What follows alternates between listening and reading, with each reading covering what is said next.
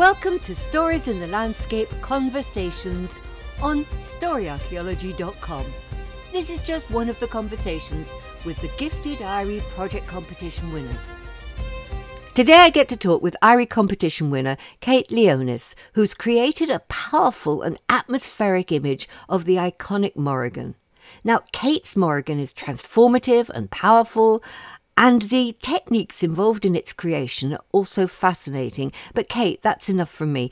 Look, would you like to tell us something about yourself? Yes, I am Kate, and I am from Sydney, Australia, and I really, really love just looking at the old stories and more recently getting into looking at uh, women in stories. And I never created this Morrigan image for a competition. It was just something that came to me, and then the competition happened. Um, it was actually my sister, Emma, who recommended that I submit this picture into the competition. So I did, and that's how I found all of you guys. And yeah, and here we are. So that's really, that's how the, the picture happened. I'm in Ireland, you're in near Sydney. So tell us a little bit about where you live and what it's like where you are. Yes. Uh, well, I live in Sydney. I'm a, I live in uh, like a suburb just in the south of the city um, called San Susie, and I live right on Botany Bay, and from my house I can see a place called Cornell, which is where Captain Cook came to Australia and set anchor for the first time, and where Australia became colonisated. That is the word I will use. Oh, and it's a beautiful place. I haven't been to Botany Bay. I have, have been as far as Sid- Sydney. So I'm picturing it while you're talking. I'm picturing the... Funny enough, I find I picture the smell of Australia, if that makes sense. I do. Just the smell of the trees and the flowers and the sunshine. It's just so different from, shall we say, soggy, wet Ireland. I, I, yeah, I like Ireland too. No, it's just especially this, this summer where it is, I think we had the wettest July on record. And that's probably wow. why I mentioned the smells, because the dry, scented air compared to, shall we say, the smell of moss and occasional mould, I think is what we get here at the moment. Yes, that could, yes, I can, I can see that definitely. It's, um, it's actually quite dry at the moment, and we might have the warmest summer that we've had for a while this summer. So you never know. We've had some cooler summers over the last few years. So yeah, be exciting. Mm. It was hot enough when I was in Brisbane in uh, January and February, and there was something of a heat wave. Uh, oh, really? While I was there. Oh, yes. And it was yeah. beginning to feel more like Darwin than Brisbane, to be honest, at the time. Very, very humid. Oh, humid. It, it was interesting, as long as you didn't don't try and go walking in the Glasshouse Mountains, which my son and I did about three o'clock in the afternoon. Not a good idea. Yeah, no, no. Bushwalking in the afternoon, no. I know at the moment you've got a young family, so you're really, really busy with, with the, shall we say, young family stage. But you were telling me some of the things you were doing before those years. It was very interesting. I have like two boys um, there at school, and I've spent that time sort of developing painting and drawing and photography, which is what my picture's from. And before I had the family, I'd sort of gotten into it a little bit, but before that uh, my background's actually in science, and I did a Bachelor of uh, Science by Anatomy and Physiology, and mm-hmm. then a degree in radiation therapy, and then I had to give all that up quite quickly because I had my kids. So it's a big change in direction, it really it is was, isn't it? And it's really ironic because I'm now back at uni doing physiotherapy, so hey, back to where we started. You talked a little bit about that you've had time to get back into art and particularly photography, but but what is your favourite me- medium? Is it photography? It's really interesting. I think photography on occasion, but there are days where I do lo- like just sitting down with a pad or paint or whatever and just doing that, mm-hmm. and I can do that for a few months. And then I might pick up a camera and say take some photos if there's something about that that I like. Mm-hmm. But I do like the elements of manipulating a photo to help tell a story. Mm. So, so I think I like how I'm able to change directions. Yeah. You seem to be very flexible in your approach and ready to take on anything that comes your way, the areas that you work in. And uh, it, it, yeah, it's it's extremely interesting. But I wanted to talk a little bit more about where you live. Yeah. I remember when I first realised I was going to spend a lot of time in Australia. So I've got close family in Brisbane and I go over every year.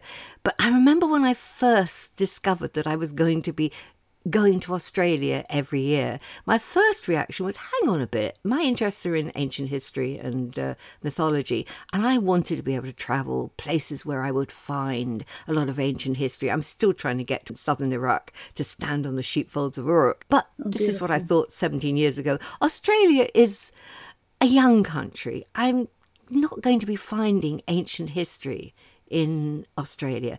And how wrong I was. I now know every time I visit Australia, I feel as though I'm standing on the oldest place on earth, surrounded by the oldest stories. And there was one point in not far away from your area, the Blue Mountains uh, outside Sydney, when I was standing in the Jenolan Caves and realised that I was standing on rock that was so ancient that there was not even one fossil to be found. That if I wanted to find the ancient land, I was in the right place. And it changed my yep. attitudes. And really, I would say Australia is my second home. It's so funny you say that because I grew up in the Blue Mountains from when I was about five to twenty-five. And then I've moved back to Sydney. But, you know, my whole childhood was in the mid-Blue Mountains in a place called Lawson. Oh, wow. Which original name was Blue Mountain. It was called the original Blue Mountain. And it's the last place in the Blue Mountains that you can see Sydney. After that, from a place called Bullaburra, Blue Skies Village, onwards, you can't see the plains anymore below. Wow. So, yeah, it's gorgeous up there. Absolutely love it. It's another world. It's just so beautiful. And it, yeah. And it's really interesting because you leave Sydney going into the Blue Mountains, which is west, and you have to travel up this sort of windy, windy road. And first of all, your ears pop a little bit, but you automatically, I feel like all my stress leaves and I'm home. And you, all the trees are there and it's quiet and it's peaceful. There's a, a river called the Nepean River west of Sydney, just going up. It's just so beautiful. And just as you keep, go, keep going into the mountains, and they're not really mountains, so to anyone who hasn't seen it, don't be please don't be disappointed because they're not mountains. Um, the Blue Mountains is actually like a big plateau that is incredibly old, and it looks like mountains because it's eroded over many, many millions of years. And used to be, I think, the bottom of a seabed because you can find fossils of like mm. little um, ocean creatures on the tops of um, things, which is really quite cool. So you'll sort of see not necessarily peaks, but you'll see sort of flat tops and then a sheer drop. Gorgeous. Oh, the colours are beautiful. And, I mean, it's a it's a eucalypt forest. So mm. do you know why it's called the Blue Mountains? Tell, tell us why. It's from Sydney. And you look west and you can see the Blue Mountains. The eucalypts have like a green and like a yellow in their leaves. And, and so when you see it from quite far away, it's sort of got a like an ocean bluey, greeny colour to it. And so in the haze, it does look quite blue. And then as you get closer, it becomes green. That's why it's called the Blue Mountains, yeah. And, of course, it's just full of stories, isn't it? And there's a few different Aboriginal communities that have been there, and a few of the stories have been able to remain. And I don't know any specifically of, say, Jenolan Caves. I'm sure there are some. But there's a place in the Blue Mountains, and if I don't, have you ever caught, heard of the Three Sisters? Mm-hmm. It's in a place called Katoomba in, in the Blue Mountains. You come to sort of a rocky outcrop that's a sheer drop, and, and you can see this whole valley. Like on your left-hand side, there is this sort of raggy outcrop that comes up, and on this raggy outcrop are three of these sort of rocks, and they're called the Three Sisters, and they're just beautiful. Yes. Like when the light hits them at certain times of the day, it's just absolutely gorgeous. Google it. It's just beautiful. And there is a story associated with that that most of us Blue Mountain types know.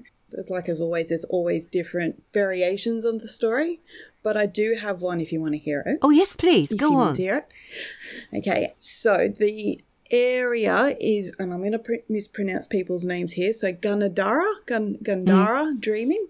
There were three sisters, M- Mihni, Wimla, and Gunadu.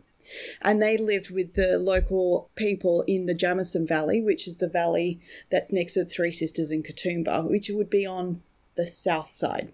The three girls were in love with three brothers of the neighbouring nation, the Daruk people, which is more closer to Sydney. But because there were opposing tribes, they weren't allowed to get married. The brothers didn't like that, and they decided to try and kidnap the girls. And that started a war. There was a, like a wizard, medicine man, mm-hmm. technical term is Karanjuri, of the Gunadara people. And he used his magic to turn the sisters to stone. Now, from here, this is where I I feel like things have passed. I'm going to tell you what I used to hear. And just as he was doing it, a um, a bunyip, which is an Australian mythical creature, found him and started chasing him. And as he was chasing away, he turned himself into something called a lyrebird, which is an Australian bird. And as he did it, he dropped his wand. Mm. He escaped the bunyip. Mm. And but because he did that, he dropped his wand and he wasn't able to turn himself back into a human and the girls back into stone. So they're forever trapped in stone.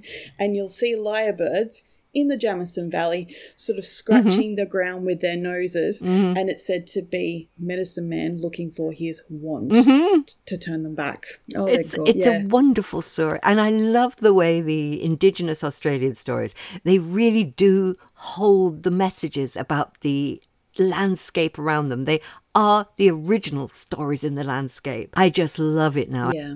No, the, the yeah, the Aboriginal culture is um incredible about, about using stories to be able to describe their landscape, their practices, and yeah, and how they live. Maybe lessons they've had to learn, mm. um, how they've had to adapt to their environment, and maybe the way that they've done lessons. You know, don't eat that berry, don't eat those mushrooms. Mm-hmm. There are stories up around uh, Kakadu, Lichfield area about the Badlands, you know, the lands yeah. which should be left alone, should be kept away from. And later on, these were the areas where was such damage was done with the mining of uranium. Mm. You know, their stories don't say, this is uranium. What they say, this is this is badland. Yeah. People get sick here if you interfere with the ground. Oh, yes. And these environmental messages have been passed on for generation after generation. It's just that, um, well, we've learnt different ways of looking at things, and it's. I think it's very oh, important. It was, it's... I mean, I love the stories because they impart information from generation to generation on how to live well mm-hmm. and with the environment. Like a lot of the tribes of the Indigenous community usually had areas that they worked through.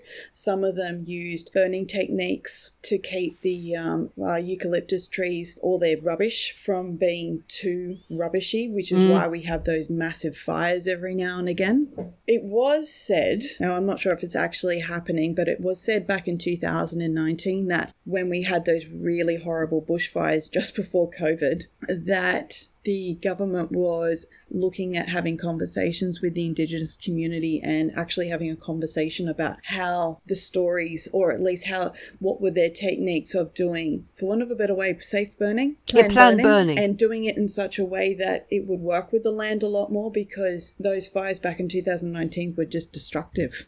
Oh, I was in Brisbane in September nineteen. And at that point, there were events being cancelled mm. the whole time. A lot of the Brisbane Festival was cancelled. The fireworks yeah. were cancelled because of the danger of fire. My family was sending me pictures with red skies over Brisbane. People were getting sore throats and breathing problems in the middle of Brisbane.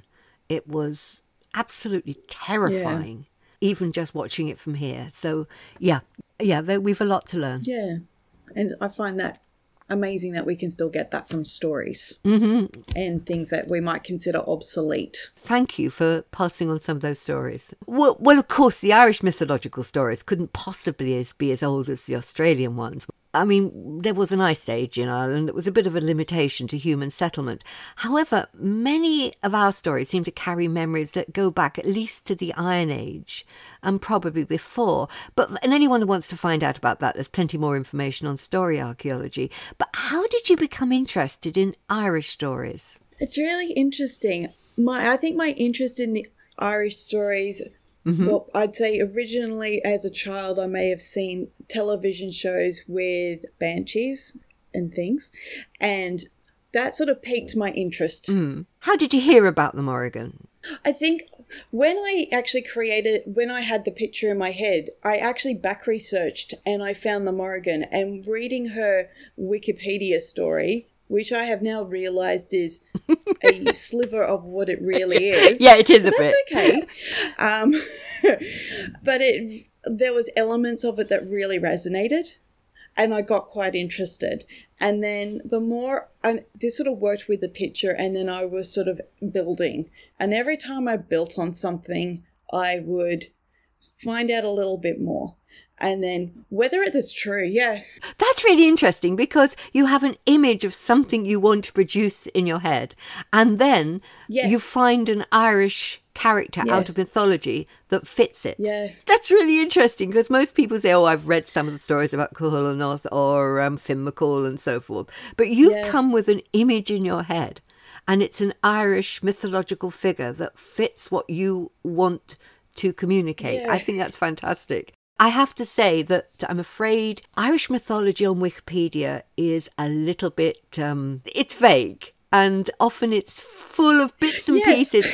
Now, I know where all this comes from, but she's so much more than that. And it's funny that you started with the image. Do you feel like going off and finding more about other Irish stories now? Do they pique your interest, as it were? Yes. But I do find the stories to be really lovely, and I really love the fact that the women in there are strong, multi-faceted, and that's what really where I wanted to go with, because I've done a little bit of research, say, on Mary Magdalene, and I think she's a really wonderful example about someone who's been vilified with very little to go on. So I've now viewed a lot of these ancestral figures with a bit of a, a lens that it's probably been distorted mm-hmm. to suit a um, nineteenth century patriarchal white sort of idea, but I wasn't quite sure where it had gone off track.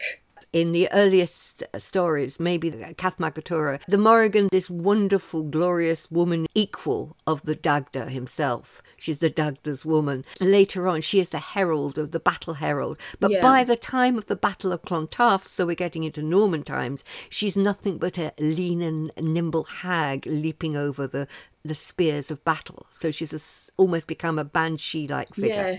And I'm afraid under once you get colonialism and Normans coming in, oh. sort of, they're a bit narrow-minded, shall we say, in their, their religious views. There's definitely this um, demoting of certain figures, and the Morrigan did suffer. So from this glorious golden often figure, often dressed in red, she becomes grey and black and ancient and ugly. But nevertheless, you, you really did catch something. And I now know why, because you started with the image. Now we really should discuss your picture. It's about time we got on with this.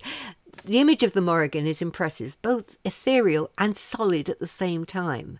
And the landscape into which your figure is set has a similar quality. For example, the rocks of the foreground, they're rocks, but they could they almost move like a seascape. Yes, they do. And I, ch- I love photographing in that uh, particular region, which is actually quite close to Cornell. Mm-hmm. And it is just like a rocky... I'm trying to think of what you would call a rocky sort of like sort of expanse that actually falls straight into the sea. So, and if you look at it, from, so it is water washed. Yeah, yeah, yeah. And this is what you've called. And I absolutely love shooting there because it's just got such a organic idea to it. And I love the fact that it also looks ancient. It's been there for many, many a millennia, and it will be there long, long after I've gone. And it's just, it's very, yeah. It's that ancient landscape again. We can come back to discuss the composition of the subject, but you, you've already started talking about the process. Now, you're talking about photography, and you've described your, your entry as a photograph with digital elements. Could you take us through that process step by step? Of course, definitely. So I had had it in my head, the idea of what I wanted this picture to look like. And at the time, I had a lady who does dress designs at the local college. And she had this beautiful black, very fitting dress. I really liked the fact that it was timeless. It also sort of allowed the person who was wearing it to show their shape, which I think is important in a photo. And so when I actually took the photo, it was me and this lovely young woman who donated her time to me. Mm-hmm. And we went to this rocky, beautiful place, and mm-hmm. I set it up. I think I had a little bit of smoke. I had on the side to have smoke because I quite liked that idea about it. I took the picture and that was it. Like, I just took the picture. The day was actually cloudless, not a cloud in the sky, very sunny. Hence why you can see this girl looking like she's in mm-hmm. a high contrast. Her face is actually quite brightly lit up, but her back is very dark. For some reason, I thought it was important to add an orb. Mm-hmm. At the time, I had no idea why, but I thought it was important. So the girl was also holding what looked like a white sphere of some sort, mm-hmm. and I had her holding it, and that was it. Then I opened it up in Photoshop. I had just been on a cruise, I think, rather recently before that, and I'd taken my camera and took a whole bunch of cloud pictures because clouds at sea are just a whole different thing. Oh, I love taking cloudscapes. Oh, cloudscapes are beautiful. Mm-hmm. And then I put it into the picture and made it look like it was meant to be there. And then I played with a lot of colour. So I think I did a lot of painting on the cloud. I will mention I also wanted the girl to wear feathers. So on the dress there's some feathers on her um, shoulders, and there were just sort of two what looked like feather headdresses I think I bought off eBay. Yeah. I think. Don't know why. I, at the time I went, yeah, that works. Fine. And then I played with her dress. I did something, I think it's called diffusion, if I'm correct, where it allows her to look like she's fading away. And then I then painted back some of it, some of her dress again, but instead of using like a paintbrush, I was able to get a bird-shaped brush and then just like literally mm. dot it in. And I would change the colours and the orientation of the brush so all the birds looked like they were flying in mm. different directions. Um, I think I took some photos of some, I think they're called Sydney ravens. Mm-hmm. That's as close as I'm ever going to get to a crow. In- included them in the shot. Mm-hmm. And that's how I did it. Yeah, and then played with some light and made sure it all sort of worked. It does work. And when I view your Morrigan, what I get is that she's a powerful transmitter. I think the orb was a brilliant idea. It has that feeling, I mean, literally a modern transmitter. You know, the idea that you've got a message being sent out. The birds, transformation, all the messengers. That's what I got. It's she is both the messenger and the message. And for a poet, herald, predictor and analyst, the one who carries news and treaties, recording the actions of law keepers or law breakers. I think that's that's what you've got perfectly. And it's both ancient, but it's also very modern. Uh, does that make sense? It does, yeah. And I suppose since I created the picture, it sort of was just left. And then I think I was talking to mm-hmm. my sister one day, and I think she was talking about your podcast. And she said, You're, you're like, these people talk about the Morrigan. You mm-hmm. should listen to it, and you should add the picture next year into the thing. And I went, oh, okay. I hadn't even thought about it. So that's when I listened to, I think, the updated version of the Morrigan with um, your friend. Yeah. And it was just validating to hear mm. what the actual text was saying. And I've just looked at my picture and went, oh, thank goodness. Oh, that's good. I did it, yes, and I felt like, I mean, I was, I mean, I was really happy that I was able to get her essence and what she is. If she, if she is the messenger and the message, you managed to pass on the message, and I think you've caught her perfectly. Oh, thank you. Just one more thing. Have you any plans for this picture be to be seen more widely?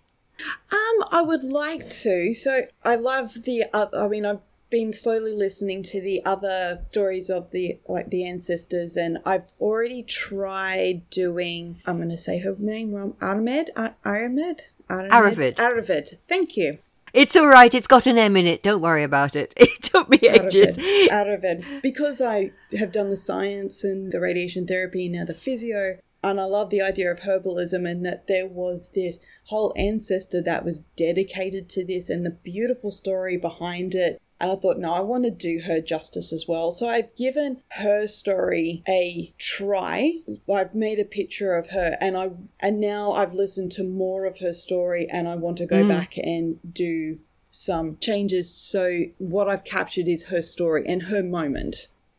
Hers is an, a very interesting story. She's not nearly well enough known, and she's another one of the characters from the Cath Maige Tuired. When Isilda and I were researching that, we realised that Aravid and her brother Miak were both names which represented measurements of grains and the, the food that keeps you healthy, part of the healer's uh, skill. She has the understanding of what the land can produce, what it what it's producing to support people.